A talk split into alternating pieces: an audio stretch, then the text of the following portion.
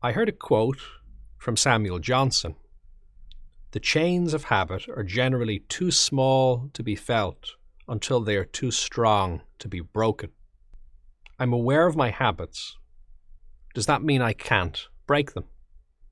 So it is true that often we don't notice our constraints. And when we do, I suppose, yes, by definition, they are strong enough to be noticeable. They are a thing. They've manifested in some shape or form. And that, that expression, fish will be the last to know what water is. Yeah, there's definitely some truth to that. We, we just kind of get immersed in day to day experiences and the expectations and the beliefs and the conventions of the society that we're in, and we don't even know that we're doing it. And then sometimes when we recognize change is needed, we've already built up a lot of this stuff around us, this kind of psychological infrastructure, these belief systems that uh, sometimes trap us and sometimes help us. And that's the problem. They can be two sides of the same coin. To be trapped is, you could say, to be safe. You know, you lock yourself in, and there's some apparent security comes with that. But of course, it comes at maybe the cost of freedom and then maybe we realize that at a certain point. But yeah, those structures can seem a bit rigid. So, is it true, uh, as Samuel Johnson says, that they're too strong to be broken when they're felt? So I think that could be true if we interpret it as as meaning using willpower alone. So if what you're doing is you're noticing that you've had rather rigid habits for a long period of time, and after a long period of time, you are trying to change, and like an elastic band, you're just being pulled back or being blocked or obstructed from the direction you're trying to move in. It is true that when they are that strong, when the habits are that strong, that it may be rather difficult to use willpower to have sufficient willpower to be able to break free of them. And often what will happen then is you'll have these occasional breakthroughs, you know, where you kind of go against almost an instinct that's pulling you back to an old habit or a reflex that you have. Uh, but it's not to last long. And at a later point, then you find yourself doing the same thing again and just kind of reverting and falling back into old habits. So it's not that they necessarily can't be broken, but it's just that that resistance or that willpower alone, when you're not tackling the base of the habit, but you're just dealing with the outcome, the end result of the habit. That uh, can certainly at times be very hard to work with. And there probably are occasions where we could say it's impossible to work with. We're trying to deal with the end result of, of, of a long process of habit that's led up to this particular moment right now. However, that's not the only way to go about it. And if instead what you're doing is you're looking at it systemically and you're looking at not just the result of, of the particular habit that you have, which could be any number of things. It could be addiction, something that you, you consume that you don't want to really, you know, it's not good for you, something that you do, uh, some sort of an impulse that you have. It can be fears or aversions or phobias as well. There's any number of, of habits or reflexes that we might have developed. So if instead of just feeling those urges or those particular uh, those particular revulsions to things, if instead of just trying to fight that in that moment at the surface level, if you're taking a bit of a step back and you're questioning, well, okay, well, where has this come from?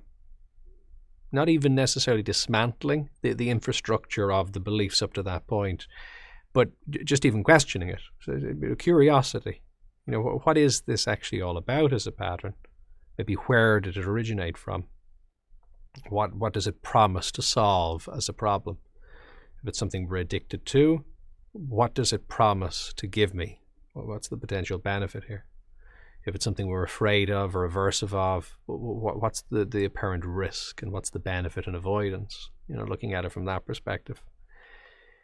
There's definitely work that can be done on that level, which in a way is a way of bypassing the need to break the chain, you could say.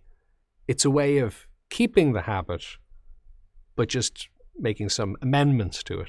Bit of a loophole, I suppose, in habit law. And because very often what you'll find is if you look at a lot of that infrastructure is the habits that you have exist for actually very good reasons not in terms of the outcome necessarily but in terms of what they're trying to achieve for you so they're typically trying to achieve something along the lines of safety Uh, freedom happiness.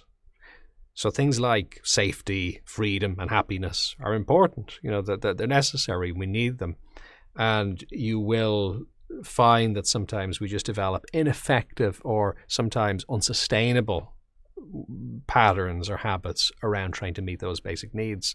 And that's where really the problem comes in.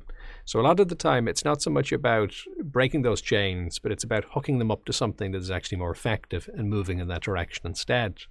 So, that is uh, a different approach because I think if you were looking at it instead that you had to kind of dismantle all the infrastructure of your beliefs, you had to, you know, process every feeling, work through every thought, and kind of uninstall in some way the habits that you've had for years, maybe decades. It is true that that might seem rather intimidating and not necessarily sure that that's what we want. Again, it will depend, I suppose, about what types of habits that we're talking about. But for the most part, it's not only more efficient, uh, but it's it's sometimes the only possible route to really harness and to take some of the energy from the experiences we've had and to try and bring it somewhere. So you see many examples where, where this is done. People who have themselves experienced great challenges. It could be with illness, it could be experiencing crime, it could be experiencing very, very challenging situations. But what they do is they turn that experience into kind of a source of energy and they use it to really bring good to the world. You know, they speak from a very authentic place and they get out there and they do something good with it. So that's it's something like that uh, with habits where you're kind of going, okay, I was drawn to act in this way, but let me use this energy now to help me move forward. But the way in which I move forward, let me take a bit of time to consider what this habit is actually about. If it has a positive intent, what might that be? And again, it may not actually manifest positively, you know somebody might have a particular addiction which is very destructive in their life but you know addiction i mean why are you addicted to it? There's some either pleasure or at least promised pleasure there and that's probably something you need. What is the, the style of it? Is it is it excitement or is it just peace of mind or, or what else is it? And if you can flag what that is well then you know why would you need to undo a desire for peace of mind that sounds really really good excitement, fair enough. But what are better ways of achieving that and then to, to try and build on it in that way? Now, with all of this, it's kind of a never ending process because it's like upgrading software. You don't ever reach the point really where you're kind of done. You can always improve it and develop it and tweak it a bit. So it is important with this type of topic to also have a certain amount of, of okayness with how things are too, assuming that they're relatively okay and stable. Again, if there's anything urgent going on, just make sure you get specific and individual support with that. But assuming things are relatively okay, sometimes the problem can go in the other direction that we're just feeling the need to overcome lots of habits and to achieve lots of things. And we're putting more pressure on ourselves than we really need to. So that's not necessarily uh, the, the approach that we want to take. Sometimes it's enough to say, look, my habits are good enough. You know, they're, they're maybe not perfect in all areas, but they're good enough. I can have a bit of peace with that. And that doesn't then exclude the option of improving and developing too. But what you can hopefully do is enjoy then the process of refining and improving your habits rather than taking this binary approach of just annihilating the bad ones and then you get this space this kind of an empty vacuum. That's not how it works. The latin expression is horror vacui which is nature abhors a vacuum. It doesn't like empty space. It fills it with stuff. So like that in the mind you create space. Stuff tends to go into it. You try and get rid of old habits. Well you just go back to those habits again or something else takes its place.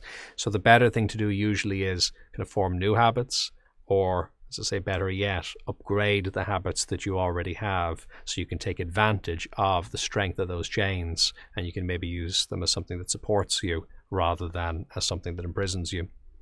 If you found this valuable, do like, subscribe, and share. And what's your experience? Do you have any questions or topic suggestions? You can contribute in the comments, on social media using hashtag BodyMindSelf, or on jfl.com.